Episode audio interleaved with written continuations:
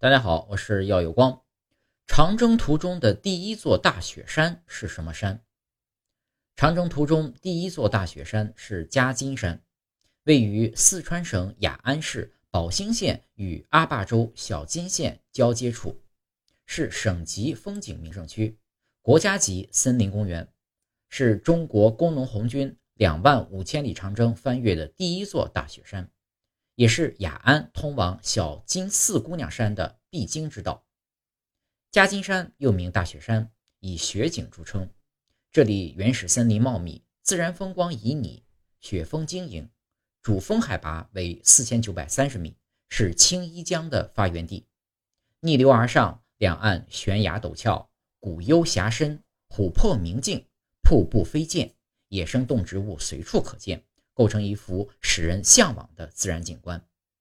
夹金山风景旅游区以高山湖泊、红军遗迹、民族风情独树一帜，与大雪山、大熊猫半野生放养保护，使自然生态与之巧妙组合，构成了一幅动态的天然山水画卷。